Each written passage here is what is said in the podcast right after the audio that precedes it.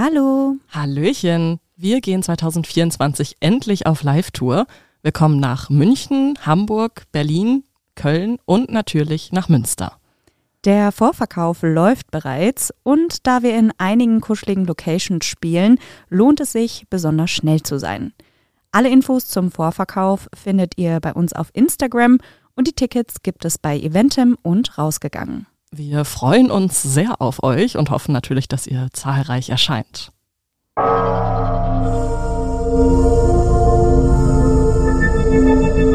Menschen und Monster. Ein Podcast über wahre Verbrechen und ihre Hintergründe.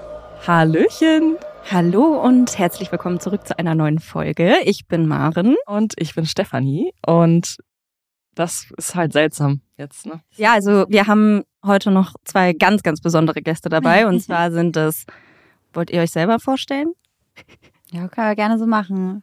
Ich bin Sarah. Ich bin Laura. Ich war ja schon mal hier zu Gast und heute bin ich zum zweiten Mal dabei und ich freue mich sehr, dass wir wieder dabei sein dürfen. Genau, wir sind die Mädels von Ice in the Dark. Genau, und uns verbindet eine langjährige Podcast-Freundschaft, kann man Ja. so sagen. Wir hatten, wie gesagt, schon mal eine Aufnahme mit Laura, aber jetzt ist das ganze Team dabei, außer Yay. Tika, Ja. mein Hund. Ähm, ja, und wir besprechen heute einen Mordfall. So wie sich das für Gehört. True Crime Mädels gehört, würde ich Heute sagen. mal was ganz Neues. ganz was Neues. Ganz abgefahren. Ja, zum Anfang würde ich gerne einmal eine Frage in die Runde werfen. Und zwar, hattet ihr als Teenager eine rebellische Phase? Hm, Also ich tatsächlich eher weniger. Warst du so ein richtiges, Ja. richtig Braves Kind. gutes, Ja. braves ja. Mädchen? Mein Bruder hat die rebellische Phase für mich mit ausgelebt und ich habe gar nichts, gar nichts Schlimmes gemacht. Okay, da geht's dir wie mir. Hm, schön. Siehst du mal, richtige Engel. Oh, wow. Und du, Laura? Ja, also meine Eltern, die waren super streng, muss man dazu sagen. Ich durfte Ja. immer weniger als all meine Freunde und ich hatte eine Freundin, die mit 15 schon alleine gewohnt hat.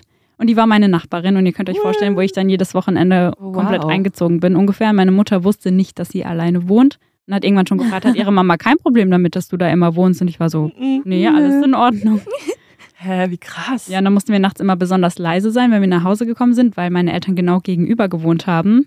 Ich immer aufpassen musste, dass die nicht sehen, dass ich dann mitten in der Nacht erst zu ihr nach Hause komme. Okay, also dann bist du auch schon mit 15, 16 Jahren auf jeden Fall weit über die vereinbarte Zeit draußen geblieben. Ja. Und bist du dann auch feiern gegangen oder sowas? Ja, auf so Dorfpartys, ja. Ja, also ich muss ehrlich gestehen, ich war ein bisschen böser wahrscheinlich im Vergleich zu euch. Ja. Ähm, ja, also ich habe mich regelmäßig rausgeschlichen. Ich habe oft gelogen, wo ich schlafe, was wirklich, also das ist halt eigentlich super dumm und super gefährlich, wenn niemand weiß, wo du bist. Deswegen, Leute, macht das nicht. Sagt einfach, wo ihr seid und ähm, lebt mit den Konsequenzen.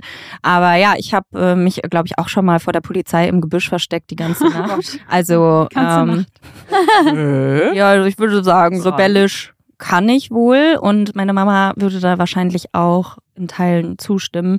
Aber heute würde ich sagen, bin ich jetzt normal. Das Heute bin ich normal. ist ja auch schon ein bisschen aus der Pubertät raus. Ja.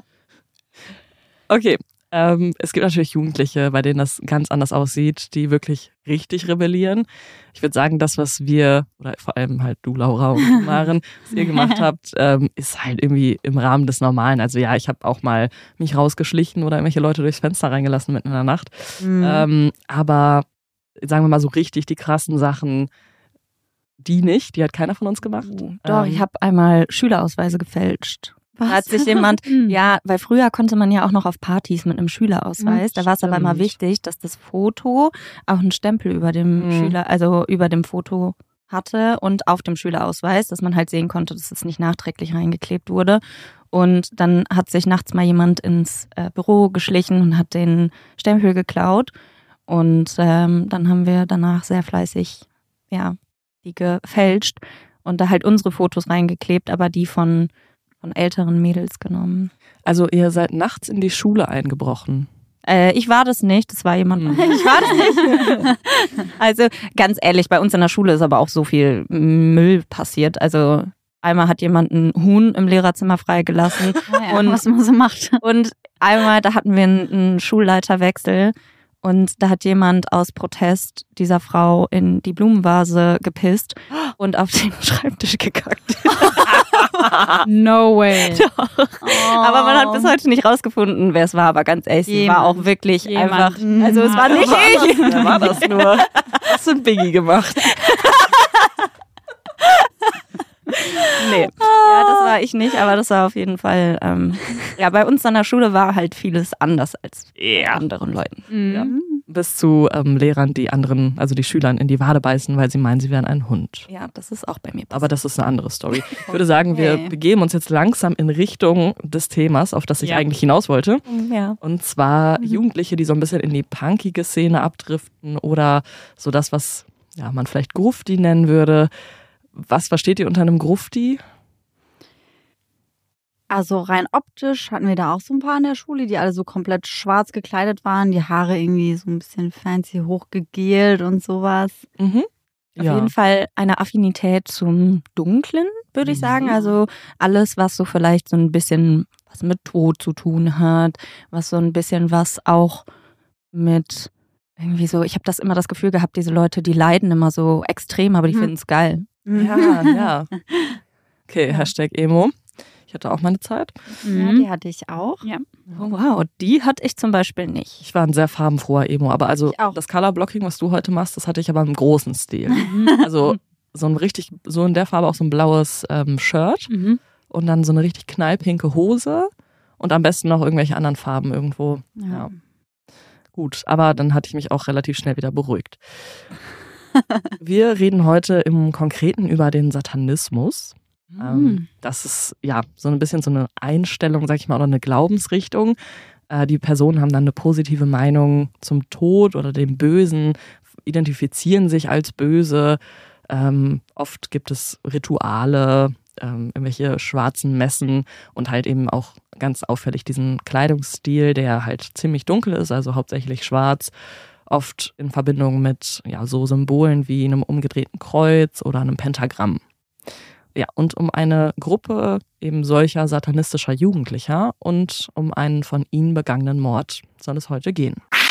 Hallöchen! Wir sind Maren und Stefanie vom True Crime Podcast Menschen und Monster. Wenn du mehr von unserem Podcast hören willst, findest du über 150 weitere Folgen in der Podcast-App Podimo. Du kannst diesen Podcast und viele weitere 30 Tage lang kostenlos hören. Den Link und weitere Infos findest du in den Show Notes. Sandro B. ist im Jahr 1993 15 Jahre alt. Er ist mit seinen 1,82 Meter recht groß, hat braune Haare und neuerdings so einen ganz leichten Schnurrbart. Sandro liebt Computerspiele und interessiert sich für das Reisen.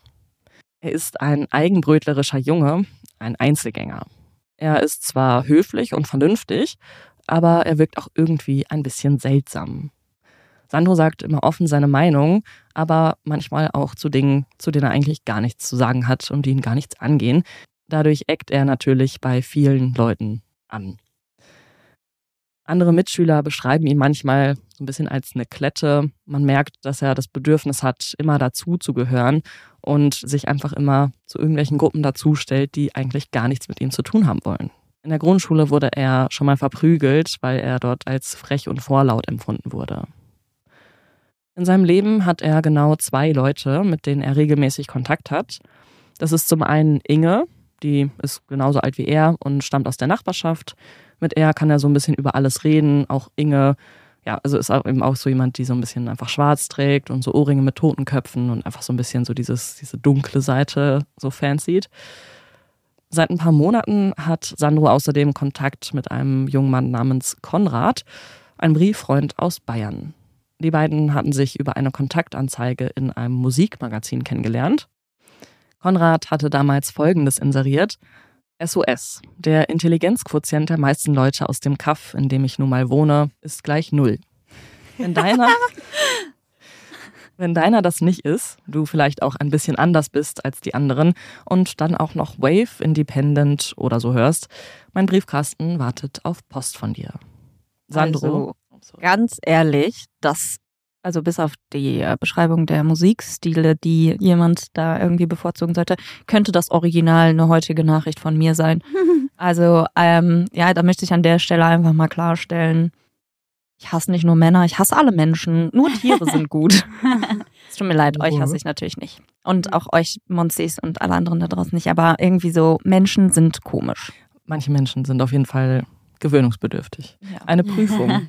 Eine Prüfung.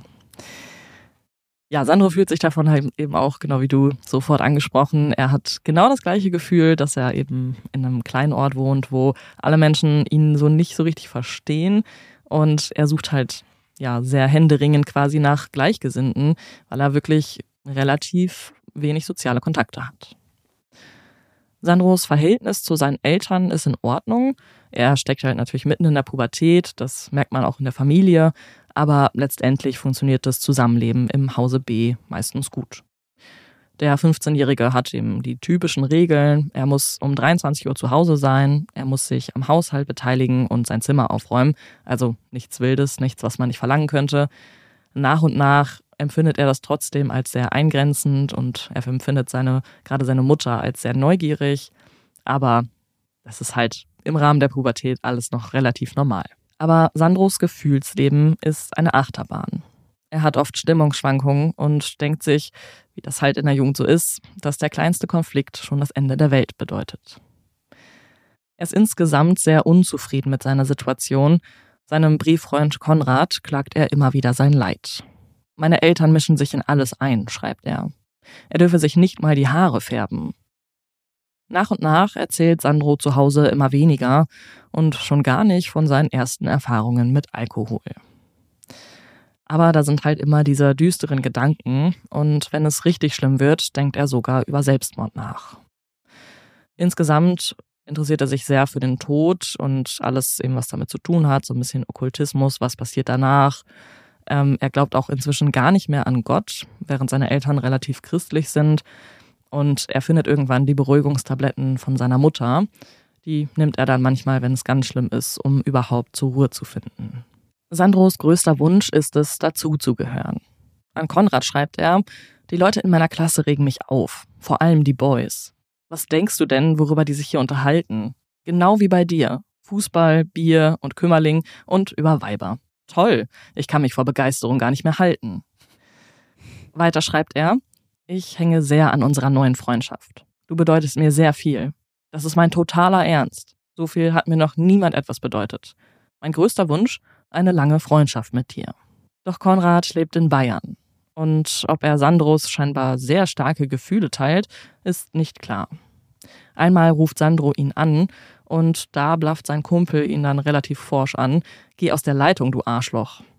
Warum er so ausrastet, ist halt nicht klar, aber Sandro ist davon zutiefst verletzt und in einem psychischen Ausnahmezustand, nachdem sein vermeintlicher Freund so fies zu ihm war. Er macht sich Sorgen, dass er seinen einzigen richtigen Freund verloren hat und denkt auch ernsthaft über Selbstmord nach. Wie immer schreibt er seine Gedanken dann sofort auf und auch wie immer mit einer Überzahl von Ausrufezeichen. Eine Sekunde denke ich, na und, wird schon wieder. Dann könnte ich wieder anfangen loszuheulen. Entschuldige bitte, aber ich habe mich kaum unter Kontrolle. Und weiter, ich mag dich wirklich. Und dann in Caps Lock, ich brauche dich. Auf seiner Schule gibt es eine Clique, die der Jugendliche bewundert. Sie besteht im Wesentlichen aus fünf Jungen, die zwei Jahre älter sind als Sandro und die die gleiche Musik hören. Der Kern der Truppe sind Hendrik M., Sebastian S. und Andreas K. Dazu kommen noch Udo und Thoralf. Geiler Name auf jeden Fall. Das klingt halt original wie Gandalf. Ja, Stefanie und ich haben auch gesagt, als sie das Buch gelesen hat, zu diesem Fall, dass da Thoralf vorkam, dann gab es auch noch ein Bild von Thoralf da drin und wir waren beide ein bisschen enttäuscht, weil er nicht aussah wie Gandalf. Schade. Ja. Weil wir uns das genauso vorgestellt haben. Mhm. Gar nicht, ne? Ja, das sieht wirklich eher aus wie halt, als würde er Henrik oder Sebastian heißen. Ja, gut. Thoralf ist eigentlich noch der adretteste der, der Clique. Der Boys. Der Boys. Der Boys. sind auch tatsächlich in diesen Briefen, diese ganze Clique und in diesem ganzen Fall gibt es sehr viele Briefe und handschriftliche Notizen. Und der, die Anzahl an Anglizismen darin hat mich dermaßen überrascht, weil ich nicht wusste, dass es halt damals schon so ein Ding war. Und wahrscheinlich Mhm. kommen jetzt auch wieder die Leute, die sagen, ja, ihr seid so jung, ihr könnt das nicht wissen, aber ja, ich dachte, also weil das immer so verteufelt wird und das wäre so Jugendsprache, deswegen Ja, dachte ich, das das wäre jetzt halt so ein Ding. Naja, Aber ich finde das auch krass, dass die Jungs da vor allem so ihre Gedanken und alles so niederschreiben, weil ich das ehrlich gesagt gar nicht so kenne oder das so gewohnt bin, dass vor allem ja die Boys die sich Boys. da so über ihre Gefühle und auch irgendwie vor allem ihre Gefühle gegenseitig zueinander ja. so irgendwie ausdrücken, auch nicht nur irgendwie so, yo, Bro, ich liebe dich, sondern so, ja, ich, ja. keine Ahnung, halt wirklich schreiben, so du, ich brauche dich und sowas, das kenne ich eigentlich ehrlich gesagt nicht, aber finde ich irgendwie süß. Ja. Ja, das stimmt. Das habe ich mir nämlich auch schon gedacht, dass es heutzutage wahrscheinlich eher weniger passieren würde. Aber vielleicht lag es erstens an der Zeit. Es war übrigens auch eine Zeit halt sehr kurz nach der Wende. 1993 sind wir jetzt. Ähm, zum einen das und zum anderen vielleicht waren die Jugendlichen damals auch einfach noch anders. Also ich meine, es gab ja keine Handys, es gab kein Social Media, ja. äh, schon gar kein WhatsApp. Ähm, ja, und von daher hat das vielleicht einfach auch was ausgemacht. Ja, also jetzt zurück zu dieser Clique rund um Hendrik, Sebastian, Andreas, Udo und Thoralf. Sebastian ist der einzige von ihnen, der auf eine andere Schule geht. Nämlich gibt es in der Stadt, wir sind in Sondershausen, zwei Gymnasien und er ist eben der einzige, der auf das andere geht, wo hauptsächlich eigentlich ähm, weibliche Schülerinnen sind.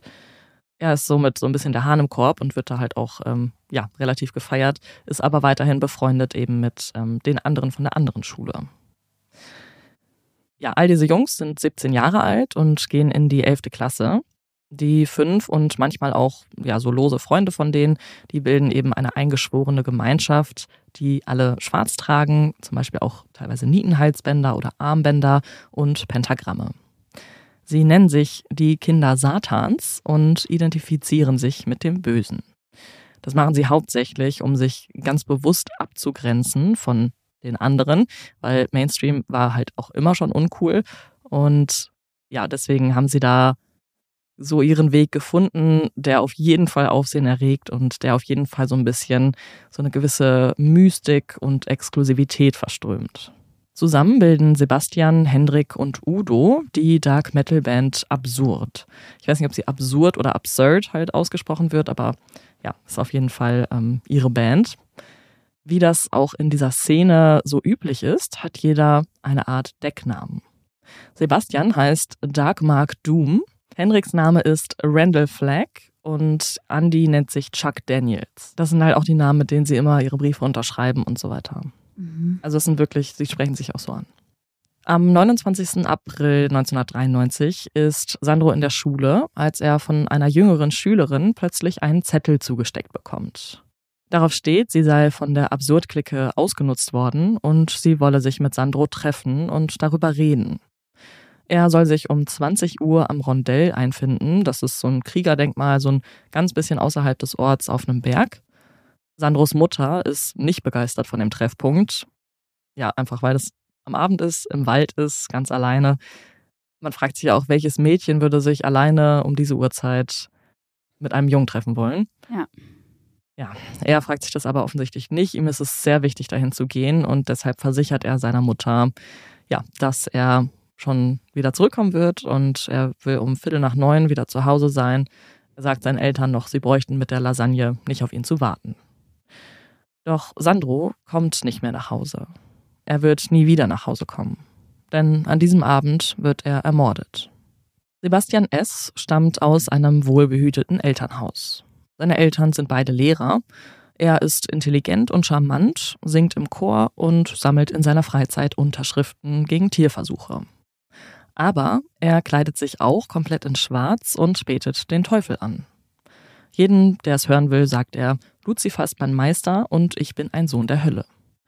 Er will sich außerdem ein Pentagramm auf sein Augenlid tätowieren lassen, zur Abwehr der guten Geister. Mhm. Die braucht keiner. Die braucht keiner, ja. Nein, nein. Okay. Und das funktioniert mit einem Pentagramm tätowiert auf deinem Augenlid? Das ist Aber, ja bekannt, oder? Ja, gängige Praxis. ähm, habe ich jetzt so noch nicht drüber nachgedacht. Aber dann auch nur auf ein Auge oder auf beide? Das, ja, das, das weiß ich jetzt nicht so genau. Ich könnte mir vorstellen auf beide, aber ja. er hat es halt nicht durchgezogen. Deswegen wissen wir das auch nicht Schwach. so genau. Sebastian wirkt älter und reifer als seine 17 Jahre. Er hat ein ziemliches Talent für Rhetorik und versteht es Menschen von seiner Meinung zu überzeugen.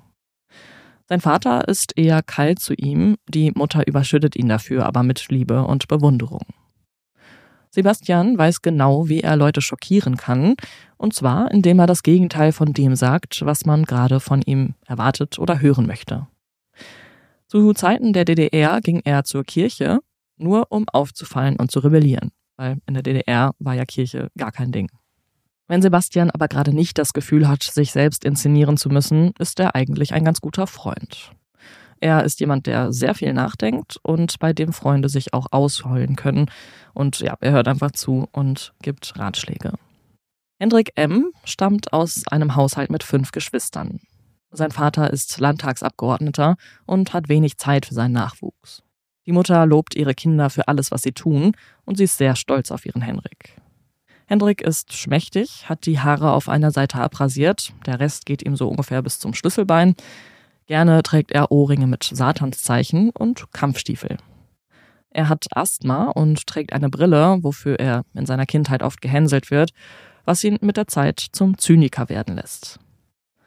Er fängt an, sich unter anderem durch seine Kleidung aktiv von anderen abzugrenzen.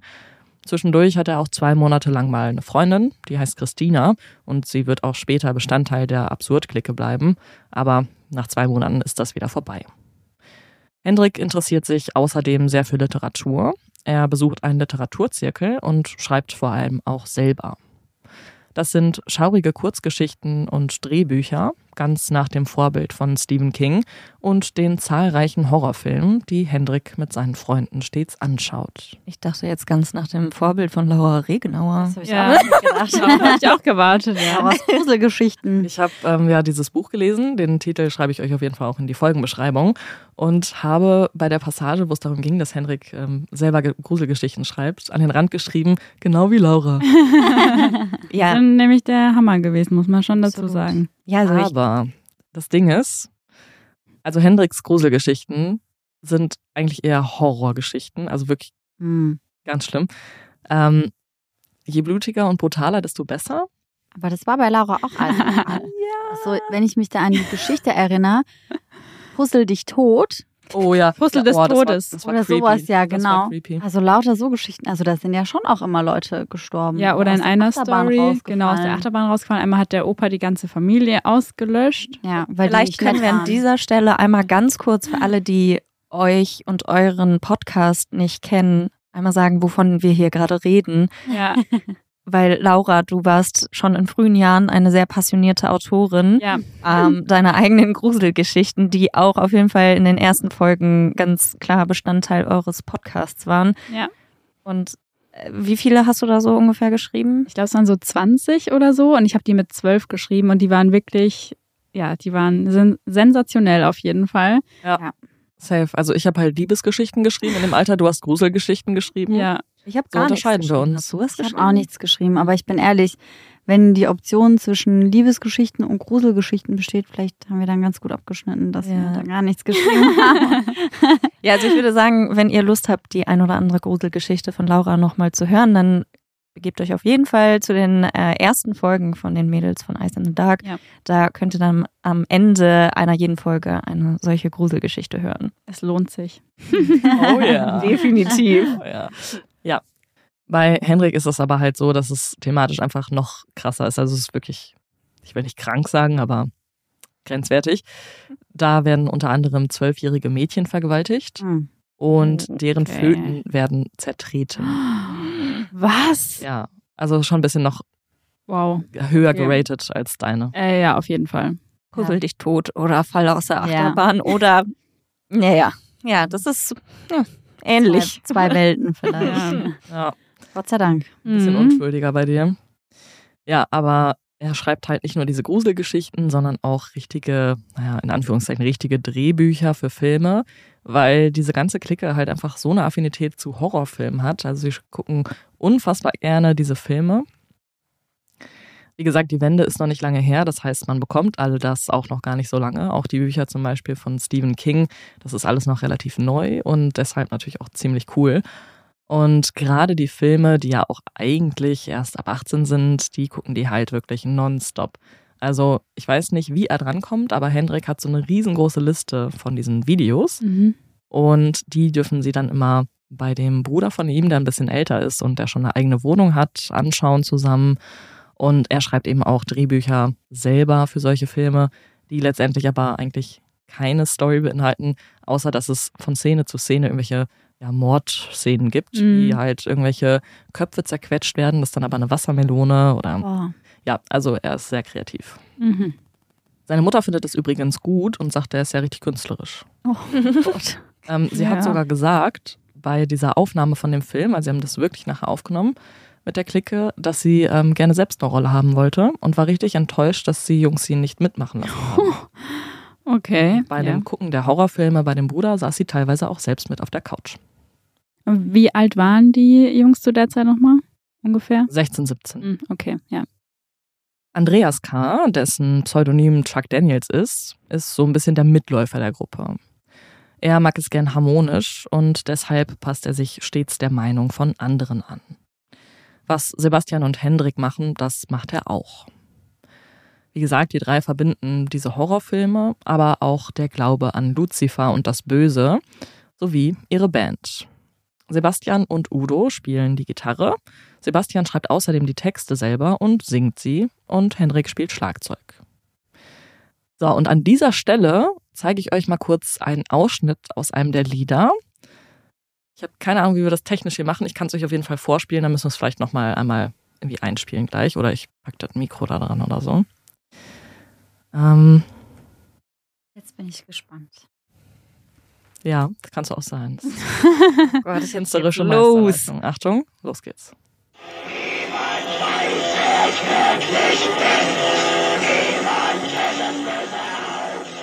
Der Text ist auch schön.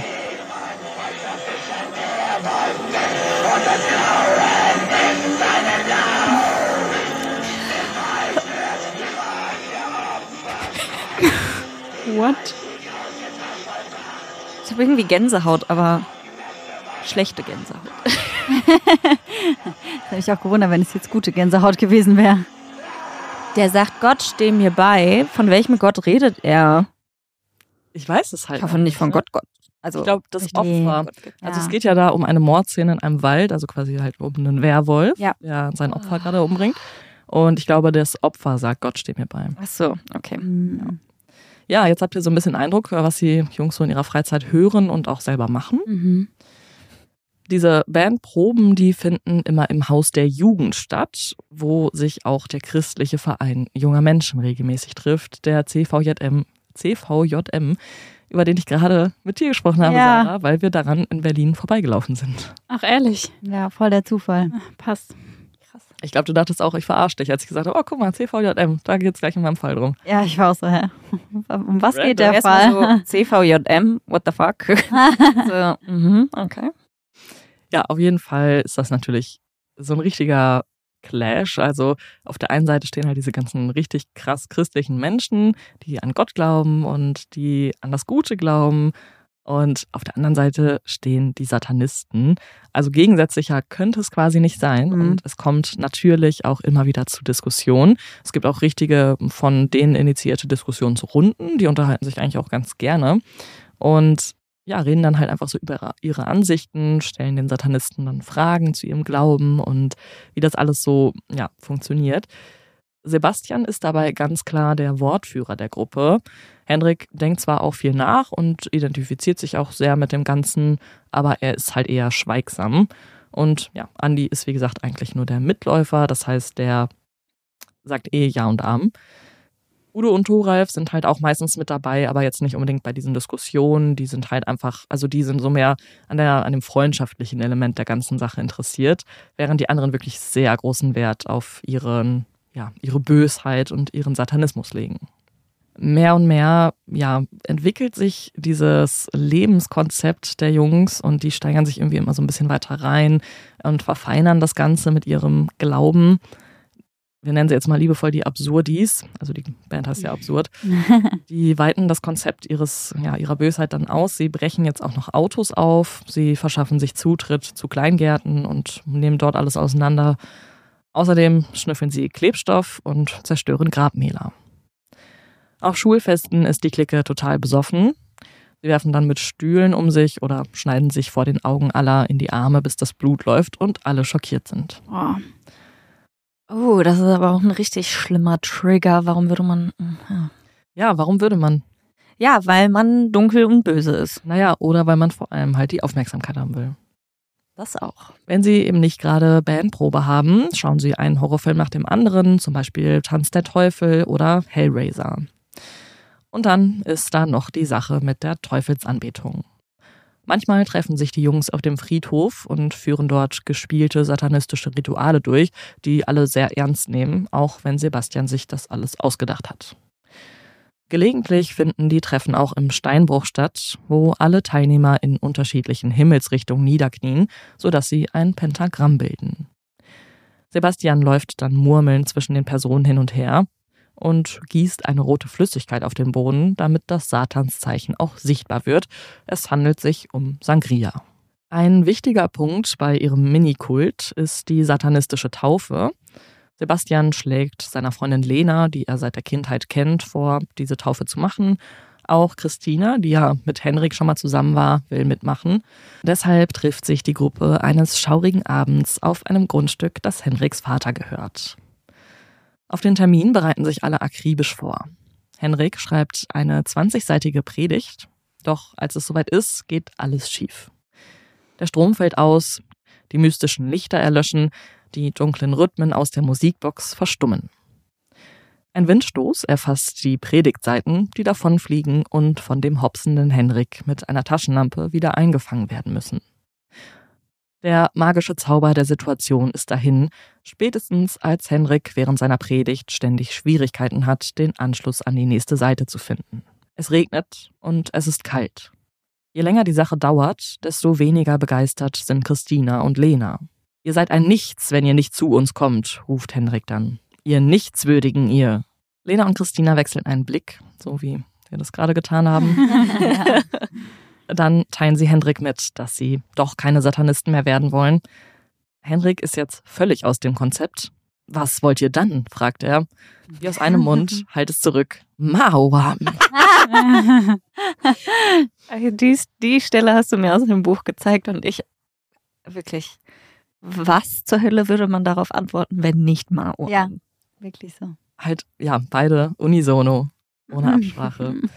Wir finden das sehr lustig, die Satanisten finden das aber gar nicht lustig. Insbesondere Hendrik und Sebastian sind tödlich beleidigt und erklären den Abend für beendet. Das stürzt die ganze Clique in eine Krise.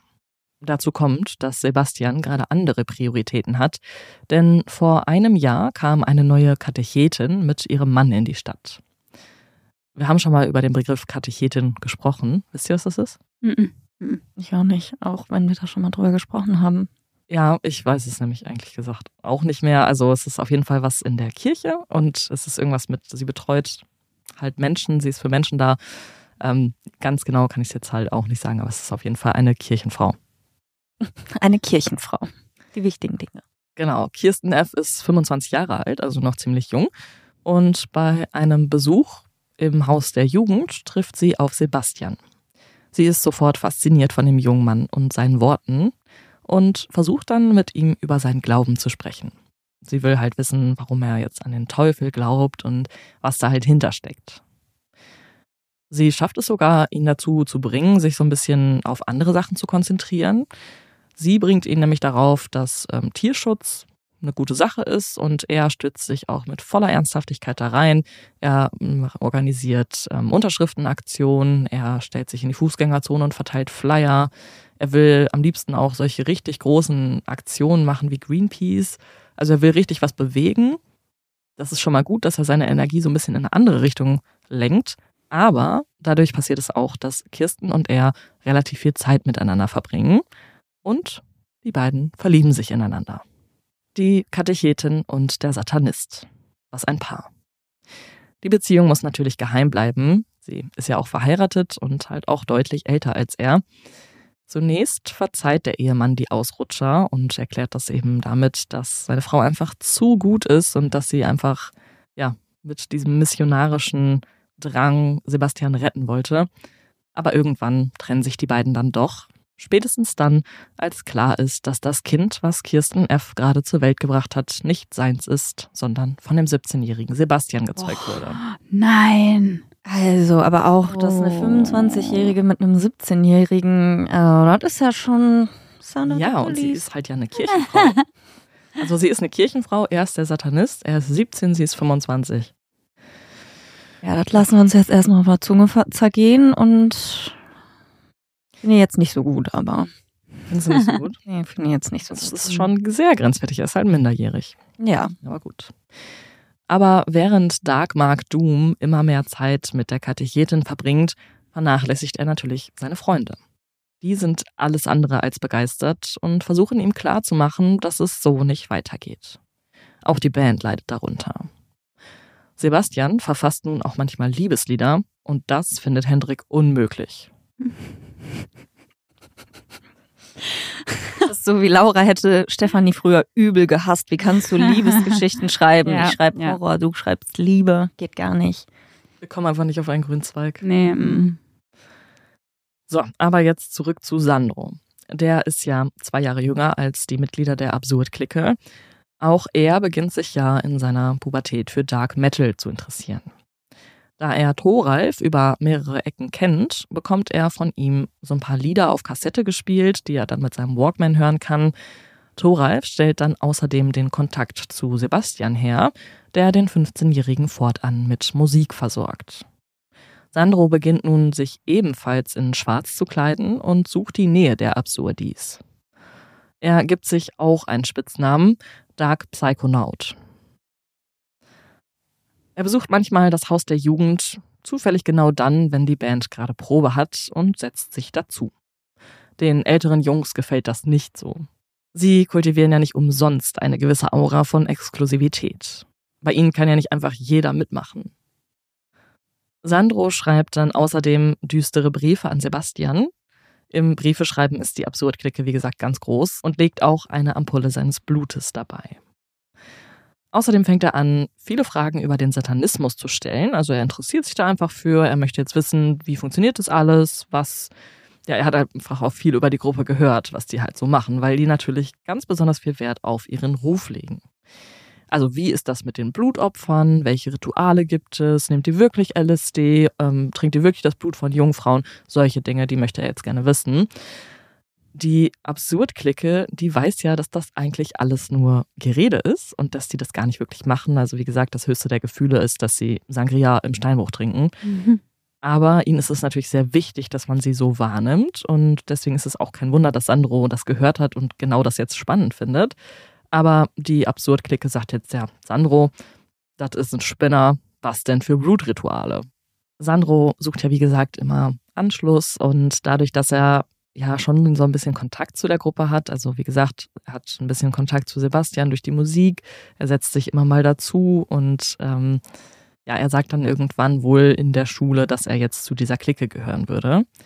Ja, also die Jungs sind sich jetzt einig, da muss was passieren, das geht so nicht weiter.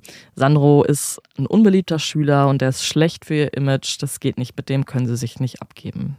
Sie zeigen dem 15-Jährigen auch offen ihre Ablehnung. Sie nutzen ihn aus und machen Scherze über ihn. Das merkt er natürlich irgendwann so ein bisschen, auch wenn es halt dauert. Sie laden ihn auch trotzdem zu einer dieser schwarzen Messen auf dem Friedhof ein. Auch Inge, die Freundin von Sandro, also seine Kindheitsfreundin, ist dabei. Wahrscheinlich ist das Ziel, dass sie den beiden so ein bisschen Respekt einflößen wollen oder Angst machen wollen. Das geht aber irgendwie nach hinten los. Sandro ist eher enttäuscht davon, dass hier gar nichts wirklich passiert, außer ein bisschen Vandalismus an einer Grabstätte. Umso ernüchterter ist er eben danach. Er schreibt an Konrad, die erzählen herum, dass sie LSD konsumieren, Jungfrauen opfern und am Untergang der Welt mithelfen. Der Anführer hat mal gesagt, auffallen ist alles, der Rest zählt nicht. Da sieht man mal, wie ernst sie das nehmen. Sandro spürt, wie gesagt, immer mehr, dass die Gruppe ihn ablehnt. Er setzt sich daraufhin auch immer kritischer mit der Clique auseinander und entwickelt vermutlich aus gekränktem Stolz einen richtigen Hass auf sie. Insbesondere auf den Anführer Sebastian. Ich habe mich extrem von denen differenziert, schreibt er Konrad. Das war alles bloß Show. Sandro entfernt die Pentagramme und die anderen satanistischen Zeichen aus seinem Zimmer und hört auf, Horrorfilme zu schauen. Seine Eltern sind erleichtert. Aber von da schaukelt sich diese ganze Situation immer weiter hoch. Denn Sandro lässt nicht locker. Er äußert sich immer wieder provokativ, setzt Gerüchte in die Welt und droht, einzelne Mitglieder der Gruppe anzuzeigen. Beispielsweise besitzt er eine Liste von Hendrik, die beweist, dass dieser mit Raubkopien von Filmen handelt. Er sagt, ja, dass diese Liste in falsche Hände geraten könnte. Er kritisiert außerdem das Demo-Tape von Absurd und erzählt herum, dass Hendrik im Bett nichts bringen würde und dass diese schwarzen Messen eben nur heiße Luft seien, was sie ja ehrlich gesagt auch sind. Die Gruppe bekommt das mit. Am Anfang können sie diese ganzen Gerüchte noch nicht so richtig verorten, wer das in die Welt gesetzt hat, aber mit den Monaten wird halt klar, dahinter kann nur Sandro stecken. Sie sprechen also immer mehr über dieses Problem und sind sich einig, dass es so nicht weitergeht, weil ich meine, sie müssen unbedingt ihr Image bewahren, das ist ihnen halt das Wichtigste. Und zu diesem Zweck veröffentlicht Hendrik dann ein Interview in der Schülerzeitung. Darin stellt er klar, dass Sandro nicht zu ihnen gehört. An den Jungen selber schreibt er außerdem einen Brief, in dem unter anderem steht: You will die, Satan awaits. Oh, wow, das ist aber mal ein Statement. Vor allem, dass er das für die gesamte Schule öffentlich irgendwie auch nochmal so in die Schülerzeitung schreibt. Das ist ja schon mal auf jeden Fall ein weiterer heißer Stein, der da ins Fass rodelt. Also es war ihm ein wichtiges Anliegen auf jeden Fall, das einmal klarzustellen, damit das halt jeder weiß. Am 29. April 1993 soll Sandro zu Inge rüber, denn sie hat ihn quasi herbestellt. Er macht sich also nach dem Mittagessen auf den Weg zu ihr. Doch als Sandro reinkommt, merkt er, dass Sebastian auch schon da ist. Mit dem hat er hier nicht gerechnet und er möchte sich auch nicht in einem Raum mit ihm aufhalten. In den Wochen zuvor hatte Inge Sandro bei seinem Kreuzzug gegen die Satanisten eigentlich unterstützt. Für den 15-Jährigen fühlt es sich daher umso mehr danach an, als hätte sie ihm jetzt ein Messer in den Rücken gerammt. Denn insgeheim schwärmt Inge für Sebastian, was Sandro aber eigentlich noch gar nicht weiß. Warum genau sie dieses Treffen zwischen den Jungen in ihrem Zimmer arrangiert hat, das weiß niemand. Aber die beiden geraten heftig aneinander, sodass Sebastian auch schnell wieder geht. Auch Sandro verlässt wenig später die Wohnung und schreibt, wie könnte es anders sein, seine Gedanken zu Hause in einem Brief an Inge auf. Diesen Brief wird er ihr aber nie mehr geben können, denn er wird diesen Tag nicht überleben. Man findet den Brief aber später bei seinen Sachen. Nur wenige Zeit später macht er sich dann erneut auf den Weg. Er trägt ein Shirt und eine Jeans, denn an diesem Tag im April liegt eine brütende Hitze über Sondershausen. Er macht sich auf den Weg zum Kriegerdenkmal, wo er sich ja mit diesem Mädchen treffen soll, und verschwindet dann. Seine Eltern finden den Brief, den Sandro an Inge geschrieben hatte, und so erfahren sie dann auch von der Auseinandersetzung mit Sebastian. Als es halt immer später wurde und Sandro nicht nach Hause gekommen ist, haben sie sich natürlich Sorgen gemacht und versucht herauszufinden, wo er stecken könnte. Sie haben außerdem schon in den Wochen vorher mitbekommen, dass ihr Sohn offenbar ziemliche Probleme mit dieser Absurd-Clique hatte, die eben auch schon vor der Tür standen und Sandro bedroht haben. Deshalb entscheiden sie sich dann trotz der späten Stunde zu Thoralf zu fahren. Also ist es so, Thoralf ist der Sohn von einem Orchesterkollegen von Sandros Vater. Das heißt, über diese Ecken kennen die sich und die wissen eben, Thoralf ist, ja, jetzt kann man nicht sagen befreundet mit Sandro, aber die kennen sich, die verstehen sich ganz gut. Und Thoralf ist auf jeden Fall mit den Satanisten befreundet. Und deswegen fahren sie da erstmal hin. Sie haben nämlich auch gehört, dass es eben eine Hütte gibt auf dem Berg, auch in der Nähe des Kriegerdenkmals, die wohl diesen Jugendlichen zur Verfügung steht. Sie wissen aber nicht, wo genau das ist und deswegen wollen sie Thoralfs Hilfe. Um 23 Uhr klingeln die Eltern von Sandro jetzt bei dem 17-jährigen Thoralf, der auch sofort hilfsbereit ist und den Eltern zeigen will, wo sich diese Hütte befindet. Dort angekommen ist aber alles dunkel und ruhig, da ist niemand. Auch am Kriegerdenkmal gibt es keinerlei Spur von Sandro. Deshalb bringen die Eltern Thoralf jetzt erstmal zurück und fahren ja, nach Hause. Sie wissen jetzt nicht so genau, was sollen sie machen. Wollen natürlich auch gucken, ist Sandro vielleicht in der Zwischenzeit zurückgekommen. Das ist aber nicht der Fall. Zu Hause suchen sie jetzt weiter noch im Zimmer ihres Sohns. Sie finden dort unter anderem einen Drohbrief, ähm, eben den von Hendrik, wo drin steht, You will die. Außerdem finden sie halt auch noch einen Drohbrief von Sebastian. Also dieser ganze Krieg zwischen den beiden, sag ich mal, der geht schon ein bisschen länger. Ich habe jetzt nur die gröbsten Details erwähnt. Ähm, wer Bock hat, sich das richtig im Detail reinzuziehen, sollte auf jeden Fall das Buch lesen. Da stehen ja wirklich alle, alle Details drin. Also auf jeden Fall lesen die Eltern jetzt diese Drohbriefe und merken, da stimmt irgendwas ganz und gar nicht. Sie werden das Gefühl nicht los, dass Sebastian irgendwas damit zu tun hat, dass Sandro jetzt verschwunden ist. Und deshalb fahren sie als nächstes zu Sebastian. Um 1 Uhr morgens klingeln sie bei ihm. Er ist auch noch wach. Er sagt aber, dass ähm, er Sandro nicht mehr gesehen hat, nachdem er quasi bei Inge weg ist. Also ähm, diesen Brief von äh, Sandro an Inge, den haben sie auch im Zimmer gefunden, wo eben drin stand, dass es diesen Streit gab. Deswegen wussten sie, dass Sandro und Sebastian an dem Tag auch noch eine Auseinandersetzung hatten. Sebastian sagt jetzt aber, er ist halt nach Hause gefahren und hat ihn nicht mehr gesehen. Deshalb fahren die Bs als nächstes zur Polizeiwache. Sie wollen ihren Sohn als vermisst melden, doch von den Beamten hören sie, dass Teenager halt mal verschwinden und dass Sandro schon wieder auftauchen werde. Nachdem sie jedoch ihren Verdacht gegen Sebastian geäußert haben und so ein bisschen den Kontext erzählt haben, ist dann doch ein Polizist bereit, mit ihnen halt einmal nochmal zu Sebastian zu fahren und mit ihm zu reden.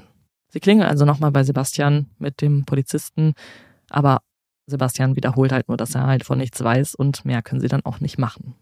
Als Sandro auch am nächsten Tag noch nicht zurück ist, suchen seine Eltern bei Tageslicht das gesamte Gebiet rund um das Rondell ab und schauen sich auch nochmal in der Hütte um. Aber wie schon am Vortag, sie finden nichts. Die Polizei kommt nach und nach in die Gänge und auch wenn sie noch nicht so richtig wissen sollen, was sie von dem Fall halten, vernehmen sie jetzt schon mal Inge und den Brieffreund Konrad in Bayern, weil es könnte ja auch sein, dass Sandro quasi abgehauen ist nach Bayern. Diese Gespräche bleiben allerdings ergebnislos. Cornelia B. hatte sowieso nicht wirklich dran geglaubt, dass ihr Sohn weggelaufen ist. Schließlich hat er sein Portemonnaie und all seine Sachen zu Hause gelassen. Doch dann, wenige Tage später, meldet sich auf einmal Thoralf bei den Bs. Er sagt, dass es auf dem Gelände von Herrn M., also dem Vater von Hendrik, noch einen Schuppen gebe, in dem sie noch nicht nachgesehen haben. Zu dritt machen sie sich wieder auf den Weg nach oben. Auf dem Gelände steht außerdem ein verlassenes Ferienhaus. Durch die zerstörte Terrassentür treten sie ein und dann findet Cornelia B. das T-Shirt ihres Sohns. Zu dritt gehen sie daraufhin zur Polizei. Die Eltern sind natürlich zutiefst beunruhigt, sind sie sowieso. Ihr Sohn ist seit mehreren Tagen verschwunden, aber jetzt haben sie eben auch noch ein Kleidungsstück gefunden. Der erste Gedanke der Mutter ist, jetzt hat er ja gar nichts mehr zum Anziehen, aber da steckt natürlich noch ein bisschen mehr dahinter. Durch diesen Fund können sie jetzt natürlich auch die Polizisten endlich davon überzeugen, dass hier auf jeden Fall ein Verbrechen vorliegt und dass Sandro nicht einfach nur weggelaufen ist und wie schon berichtet, haben Sie ja von der ganzen Situation mit Sebastian und der Absurd-Clique schon berichtet. Es wird also jetzt als nächstes veranlasst, dass Sebastian noch an diesem Abend auf die Polizeiwache geholt wird und dazu aussagen soll. Am nächsten Morgen werden auch Hendrik, Andreas Thoralf und Udo mit Polizeiautos von der Schule abgeholt und zur Wache gefahren. Auch sie sollen Fragen zu dem Fall beantworten. Danach werden alle wieder freigelassen, aber Thoralf und Udo haben ausgepackt. Denn die anderen drei Jungs haben ihnen erzählt, was am 29. April wirklich mit Sandro geschah. Am gleichen Tag um 18 Uhr werden Hendrik, Andreas und Sebastian dann erneut auf die Wache geholt, denn gegen sie liegt jetzt ein Mordverdacht vor und es gibt auch schon Haftbefehle. Andreas und Hendrik öffnen sich als erstes. Sie sagen, es war ein Unfall. Sandro hätte schreien wollen, als sie ihn dann daran hindern wollten, sei er halt gestorben. Sie beschreiben außerdem, wo Sandros Leiche liegt. Anhand einer Skizze kann er am nächsten Morgen ausgegraben werden. Die Jugendlichen hatten ihr Opfer in ein Bettlaken gehüllt und in einer Baugrube in der Nähe dieses Ferienhauses vergraben. Das ist das, was Sebastian sagt. Wir haben uns irgendwann überlegt, der Typ muss einfach weg.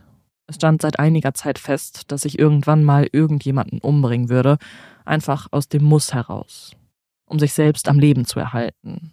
Und dann über Sandro, ohne dass er jetzt mein Leben bedroht hätte, aber es stand fest, dass entweder ich alleine oder wir in der Gruppe mal jemanden töten würden. Wir hätten genügend andere Jugendliche oder junge Erwachsene in dieser Stadt gehabt, die es von der Wertigkeit her wirklich wert gewesen wären, auch zu sterben, einfach weil sie uns Schaden zugefügt haben, bis hin zur Körperverletzung. Aber Sandro Bayer stellte keinen Feind dar. Nichtsdestotrotz ist das Ergebnis leider dasselbe. Sandro ist tot. Und so lief das Ganze dann wirklich ab. Am Abend des 29. Aprils erreichte Sandro um 20 Uhr das Kriegerdenkmal, wo er glaubte, sich mit eben diesen Mädchen zu treffen.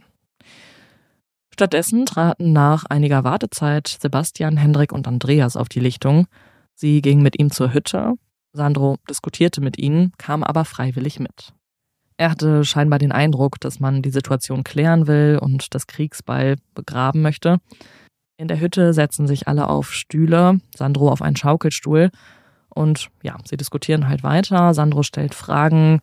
Nach einigen Minuten der weiteren Diskussion steht Hendrik auf und sagt, dass es jetzt vorbei sei mit der Lächerlichkeit. Gleichzeitig legt Andreas dem 15-Jährigen ein Elektrokabel um den Hals und zieht zu. Er hat vor, ihm so das Genick zu brechen. Das funktioniert aber nicht. Sandro bekommt natürlich trotzdem Angst. Er bietet den Jungs seine Ersparnisse an und möchte fliehen. Seine Peiniger können ihn jedoch überwältigen und festhalten. Hendrik an den Beinen, Sebastian bindet die Hände des Jungen hinter dem Rücken fest. Als nächstes knebeln sie ihn noch, damit er nicht schreien kann.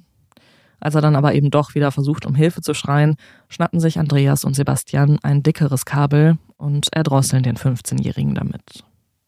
Zwei Minuten dauert es, dann steht sein Herz still. Anschließend wickeln sie die Leiche in ein Betttuch und schleifen ihn durch den Wald bis zum Schuppen, wo sie die Leiche erstmal verstecken. Um halb elf sind alle wieder zu Hause. Wir erinnern uns, so gegen elf, halb zwölf waren dann eben die Eltern von Sandro mit Thoralf da also relativ knappe Nummer. In den nächsten Tagen besprechen die Jugendlichen immer wieder die Lage und entscheiden schließlich, dass die Leiche an einer anderen Stelle versteckt werden muss. Nachdem sie am 30. April die Walpurgisnacht gefeiert haben, machen sie sich ganz früh am Morgen daran, Sandros Körper in der Baugrube zu verbuddeln. Doch in den nächsten Tagen erzählt einer von ihnen es Udo und der erzählt es Thoralf. Und Thoralf kann das nicht mit seinem Gewissen ausmachen. Er wendet sich an Sandros Eltern. Thoralf war übrigens auch nicht der Einzige, der von dem Mord wusste. Auch Christina, also Hendriks Ex-Freundin, hatte mitbekommen, dass die Gruppe schon in den Wochen vorher immer wieder über eine Ermordung Sandros sprach. Sie hatte halt nicht geglaubt, dass die Jungen das wirklich durchziehen würden, weil, ja, sie reden halt eh die ganze Zeit über den Tod. Aber bei dieser Feier an Walpurgisnacht hat sie dann erfahren, dass es halt wirklich passiert ist und dass es nicht nur Gerede war. Die Jungen haben ihr sogar an diesem Abend angeboten, die Leiche zu sehen, was sie aber dankend ablehnte. Einige Monate später startet der Gerichtsprozess gegen die jungen Männer, der größtenteils unter Ausschluss der Öffentlichkeit stattfindet. Alle werden psychiatrisch begutachtet. Ausgerechnet Sebastian, der später Psychologie studieren wollte, will nicht mit dem Psychiater sprechen. Sebastian, so stellt der Gutachter fest, leidet unter einer narzisstischen Persönlichkeitsstörung und habe einen überhöhten Geltungsdrang. Surprise. Das, ja, überrascht also, jemanden. Ja, es überrascht gar nicht. Er brauche das Gefühl, im Mittelpunkt zu stehen und sei von sich selbst sehr überzeugt. Und ja, er stellt halt auch fest, Sebastian war eindeutig der Anführer der Gruppe.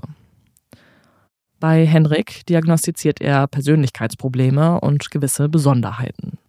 Als Kind sei er oft zurückgestellt worden, weshalb er irgendwann versucht habe, durch besonders negatives Verhalten Aufmerksamkeit zu erregen.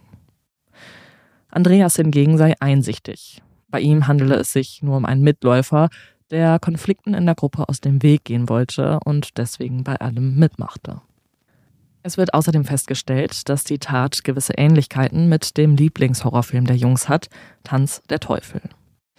Da geht es um Folgendes. In einer abgelegenen Waldhütte entdeckt ein Mann das Buch des Bösen. Er erweckt damit böse Mächte zum Leben und wird von ihnen getötet. Weiteren Besuchern der Hütte ergeht es ähnlich. Sie verwandeln sich daraufhin in Zombies. Wurzeln vergewaltigen auf einmal Frauen, es wird viel geschrien und es gibt sehr viel spritzendes Blut. Später wird noch eine Leiche in ein Betttuch gehüllt und durch den Wald geschleift. Also es gibt definitiv Parallelen, bis auf die Wurzeln. ja, hoffentlich, wirklich, hoffentlich. Ja, ja, ja. Alle drei Angeklagten sind zurechnungsfähig. Hendrik und Sebastian werden zu je acht Jahren Haft, Andreas zu sechs Jahren verurteilt. Der Staatsanwalt hatte gesagt, dass es sich entgegen der vielen Medienberichte nicht um einen Ritualmord handele.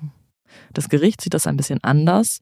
Zwar wurden nirgends Ritualgegenstände wie Bücher oder Kerzen gefunden, also der Mord an sich war kein Ritual, aber der Richter ist sich sicher, dass es eben zu der Tat nicht gekommen wäre, wenn die Angeklagten sich eben nicht so stark mit diesem Okkulten und dem Satanismus beschäftigt hätten. Hendrik wird jedoch Jahre später von einem archaischen Opferritual sprechen. Überhaupt fällt Hendrik im weiteren Verlauf der Geschichte sehr negativ auf. Im Gefängnis kommt er in Kontakt mit der rechten Szene, der er sich auch sehr bald zugehörig fühlt. Er ist derjenige, der die Band Absurd weiterführt, zusammen mit seinem ebenfalls in der rechten Szene bekannten älteren Bruder Wolf. Also das ist der, bei dem die auch immer die Horrorfilme geschaut haben. Alle Täter werden nach dem Absitzen von zwei Dritteln der Strafe entlassen, Hendrik tritt einen Monat später auf einem Dark Metal Festival auf der Bühne auf, wo er den Hitlergruß zeigt und sich von der Menge dafür feiern lässt. Er fällt außerdem unangenehm durch rechte Äußerungen und Verhöhnung seines Opfers auf und wird zu einer erneuten Haftstrafe verurteilt. Die Details von dieser Verhöhnung, die erspare ich uns jetzt mal. Zunächst flüchtet Hendrik in die USA und taucht dort unter, bis er dann schließlich dort verhaftet werden kann und ausgeliefert wird. Also Henrik könnte zum Beispiel, also er lebte dann irgendwann zumindest in Berlin, nachdem er seine ganzen Haftstrafen ähm, abgesessen hat. Und der könnte definitiv auf einer Liste stehen, ähm, ja, rechter Gesinnungsgenossen in Berlin, die auch zur Aggressivität neigen.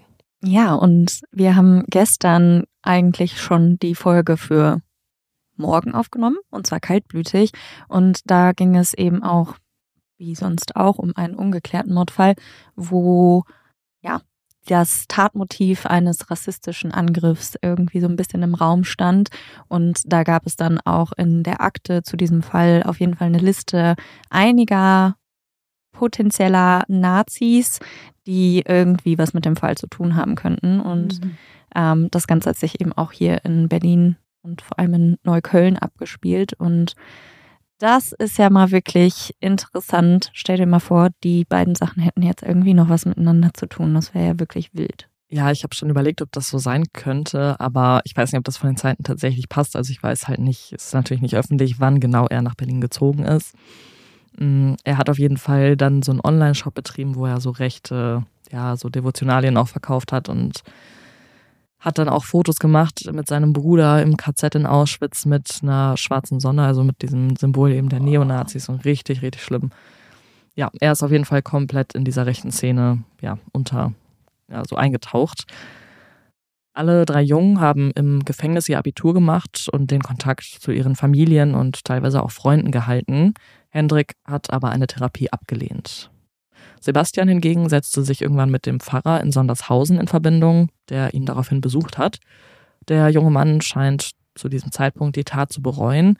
Ihm ist klar geworden, dass er auch nach dem Absitzen seiner Strafe, also wenn er wieder in Freiheit ist, immer noch damit leben muss, was er getan hat und dass Sandro auch nie wieder lebendig wird. Sandros Grab wird nach seinem Tod mehrfach geschändet und mit Kot beschmiert was seinen Verlust für die Familie nicht leichter macht. Boah, das ist echt übel. Ja. Also. Ein Cover der Band Absurd, die am Anfang noch aus dem Gefängnis heraus Musik macht, verbotenerweise, zeigt außerdem den Grabstein des 15-Jährigen. Oh nein, oder? Ja. Oh. Also deswegen ist dieser Fall auch als der Absurdmord ähm, bekannt. Mhm. Der Tod von Sandro B. wurde vor allem in den Medien als Satansmord hochgepusht also wie schon erwähnt, so richtig satanistisch. Also der Mord an sich ist jetzt kein Ritualmord, es ist halt einfach ein Mord von super dummen Jugendlichen, der mhm. einfach nicht nötig war. Aber ja, für die Medien war das natürlich ein gefundenes Fressen. Für seine Familie jedoch ist das natürlich ein persönliches Drama. Der Mord an ihrem Jungen durch drei pubertierende Jugendliche, die sich unbedingt von anderen abgrenzen wollten, erscheint komplett sinnlos. Sandros Mutter sagt Jahre später, dass man zwar irgendwann lernt, mit dem Loch im Herzen zu leben, doch dass sie den Tätern ihre Tat niemals verzeihen können wird.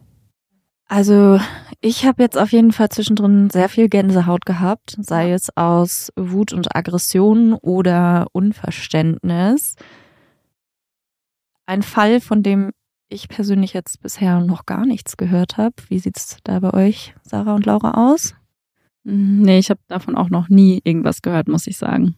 Same hier. Ich habe davon noch nie was mitbekommen, aber ist auf jeden Fall ein ziemlich, ziemlich heftiger Fall. Und ich finde, dein letzter oder vorletzter Satz, der beschreibt das Ganze ganz gut. Das ist sowas von ein sinnloser Ja. Ja. Tod. Und die Tatsache, dass auch Sandro, Sandros Familie und alles, was irgendwie so um ihn und um den Mord passiert ist, danach noch weiter ja, in den Dreck gezogen wurde. Das ist ja mal wirklich extrem schlimm. Ich bin froh, dass zumindest einer der Jungs sagt, dass er realisiert hat, dass er auch nach seiner, ja, seiner Haftstrafe auf jeden Fall sein Leben lang mit dem, was er getan hat, leben muss. Und das wäre ja mal eine Erkenntnis, die er vor der Tat hätte haben sollen. Besser spät als nie, auch wenn das, wie er schon richtig sagt, natürlich nichts und niemanden wieder lebendig macht. Aber immerhin, das kann man ja von Henrik jetzt nicht wirklich behaupten. Nee, also Henriks Entwicklung nach diesem ganzen Mordfall hat mich auch sehr überrascht, weil er ja, er war jetzt schon sehr drin, aber er war halt nie derjenige, der irgendwie den Ton angegeben hat. Und diese Zuwendung zur rechten Szene und alles, was danach passiert ist, das wirkt halt schon so, als wäre er dann halt quasi derjenige gewesen, der ja dann angefangen hat, eben sich darzustellen und sich neuen, neuen Dingen zuzuwenden. Und als hätte er einfach mehr eine Meinung jetzt zu Dingen, auch wenn das halt die vollkommen verkehrte Meinung ist, meiner Meinung nach. Ähm, bei Sebastian, also es wurde gesagt, dass man ihn halt gar nicht mehr richtig erreichen konnte, weil er so sehr in seinem Film drin war, Mhm. in diesem, ja, ich bin, ich meine, kann ich schon irgendwo verstehen. Als Kind dachte ich, ich wäre eine Hexe und ich war da echt drin in diesem Film. Ja, okay. Aber ich war halt ein Kind und er nicht. Und deswegen, man kann ja meinetwegen glauben, dass es Lucifer gibt und dass Menschen im Kern böse sind, was weiß ich. Aber alles, was die gemacht haben, das haben die ja auch zum Teil selbst gemerkt, war ja dermaßen auf das, auf die Außenwirkung Ja. ausgelegt. Das war ja PR, Ja. also nichts anderes. Und die haben ja letztendlich einfach nur Dinge erzählt, die gar nicht wirklich passiert sind. Die haben sich so aufgebauscht und alles nur, um krass zu wirken und die Leute zu schockieren und anders zu sein und irgendwie ein bisschen creepy zu sein. Schwierig. Glaubt ihr, dass dieser Mord so passiert wäre, wenn die Gruppendynamik all dieser Jugendlichen so irgendwie nicht zusammengekommen wäre? Boah, schwierig. Wahrscheinlich eher nicht. Also ich würde jetzt mal behaupten, wahrscheinlich eher nicht, weil wir haben ja auch schon in der ein oder anderen Folge über genau solche Dinge gesprochen, dass es in der Gruppe relativ oft so ist, dass gerade wenn da ein Anführer dabei ist, der die anderen pusht und da sind ein paar Mitläufer dabei und das ist, glaube ich, gerade in dem Alter öfter mal der Fall, Mhm. dass sich das einfach in einer anderen Konstellation wahrscheinlich gar nicht so ergeben hätte. Ja, ähm, ich frage mich gerade, ob Sebastian, der das ja schon irgendwie so ein bisschen initiiert hat in gewisser Weise, wenn der, also bei Hendrik könnte ich mir vorstellen, dass es eben nicht passiert wäre, wenn er mit Mhm. anderen Leuten zusammen war. Mhm. Die Frage ist, wäre es bei Sebastian passiert, wenn er mit anderen Leuten zusammen ist. Und ich glaube, dass dieser ganze, er war so tief drin in seinem Satanismus. Er hat ja auch Ja. dann gesagt im Verhör, ähm, es war klar, dass früher oder später, dass wir Mhm. jemanden töten. Und das kommt, glaube ich, eben aus dem Satanismus. Und ich glaube, wenn die zu, zu dritt, zu fünft vorher nicht diese krasse Kultur um sich geprägt hätten und eben immer tiefer in diese, in dieses ja, Rabbit Hole rein, reingetaucht wären, ich glaube, dann wäre das nicht passiert. Und ich glaube, dafür hat die Kombination aus Sebastian und Hendrik gebraucht. Mhm. Ja, kann ich mir gut vorstellen. Ich glaube auch, wenn die beiden allein gewesen wären, ich glaube, keiner von denen hätte es allein gemacht oder hätte allein jemanden getötet. Das glaube ich auf jeden Fall. Ja, also Hendrik war ja so ein bisschen derjenige, der zuerst ähm, ja so ein bisschen sich versucht hat abzugrenzen, zum Beispiel dadurch, dass er sich die Haare abrasiert hat Mhm. auf der einen Seite. Und ich glaube, dass er so ein bisschen diesen satanistischen Gedanken in die Gruppe gebracht hat. Mhm. Und dass Sebastian durch seine Rhetorik und durch sein Charisma und ähm, seine generelle Art, sich ausdrücken zu können, Leute zu überzeugen, dass er das halt eben nochmal reinforced hat quasi Ja. und dass sie sich, das war so ein Ping-Pong-Effekt.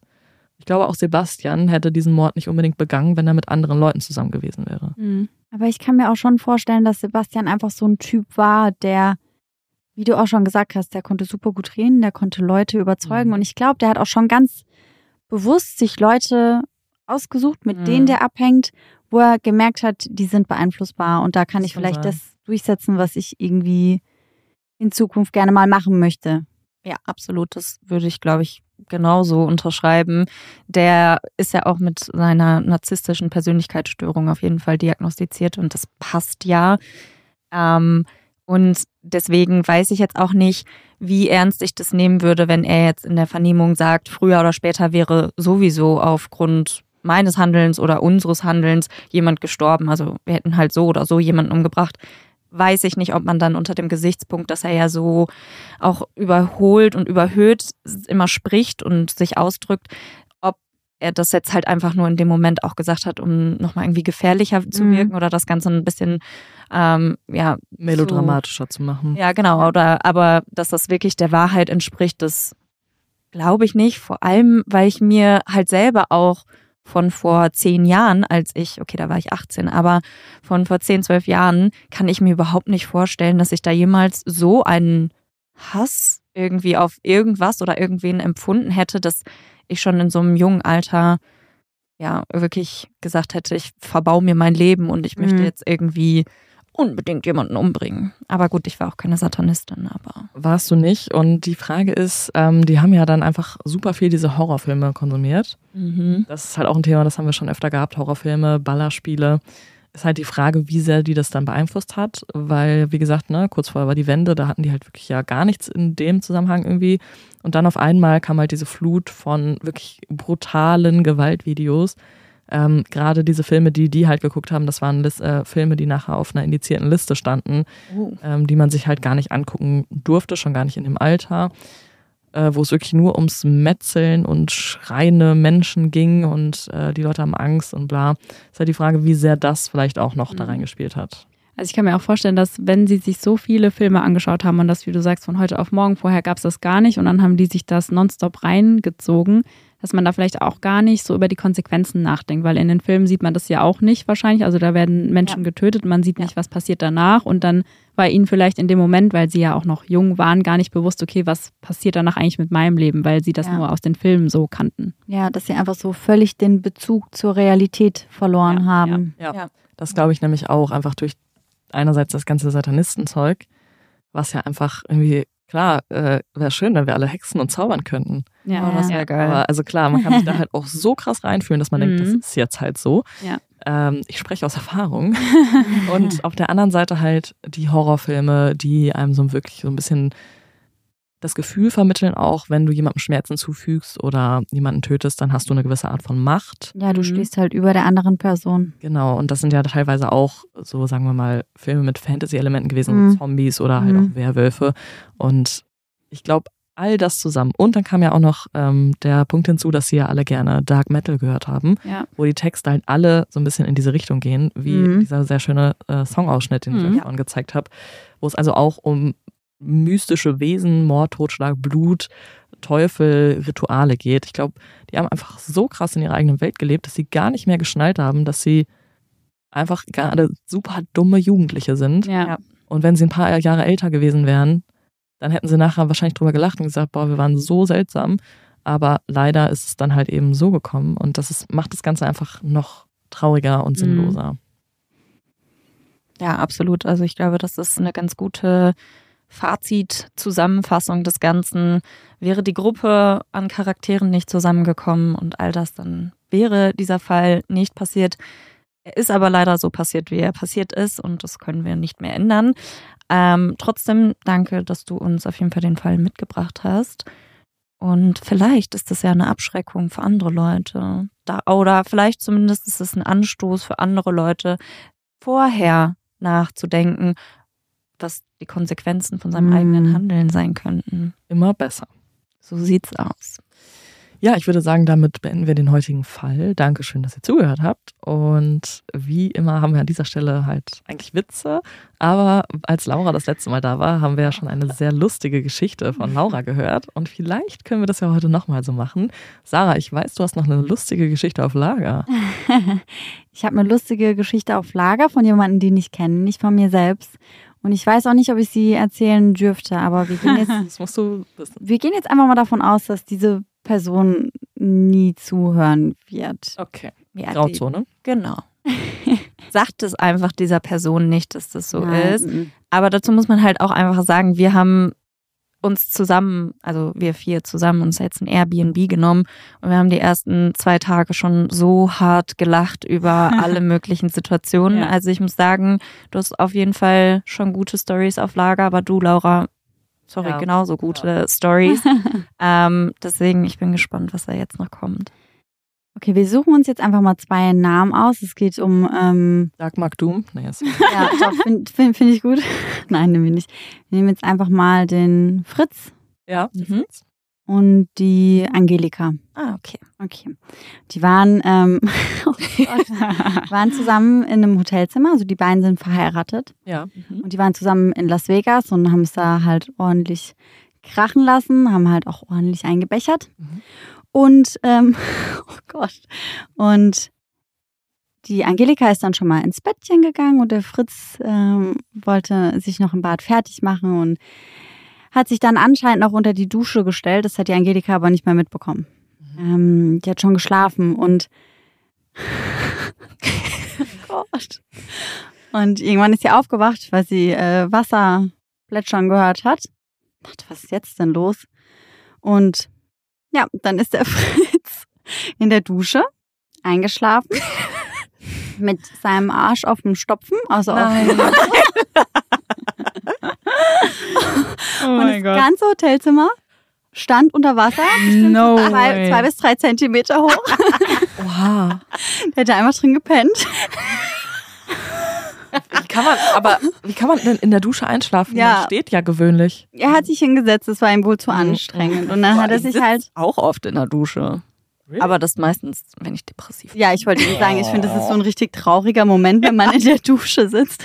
Ich glaube, er war gut gelaunt. Er war einfach nur ein bisschen fertig, einfach nur ein bisschen zu viel getrunken. Ist auch Auf jeden Fall ist er eingeschlafen und dann stand das Wasser halt ziemlich hoch und dann haben sie versucht, mit Handtüchern irgendwie alles zu trocknen, was nur so semi-gut funktioniert hat. Und er hat dann halt auch immer wieder gesagt, ah Mist, da haben wir jetzt aber Mist gebaut. Und So. sie war so, äh, also ich habe damit gar nichts zu tun. ich habe einfach nur geschlafen. Ja, er auch, ne? Ja, er auch. Wow.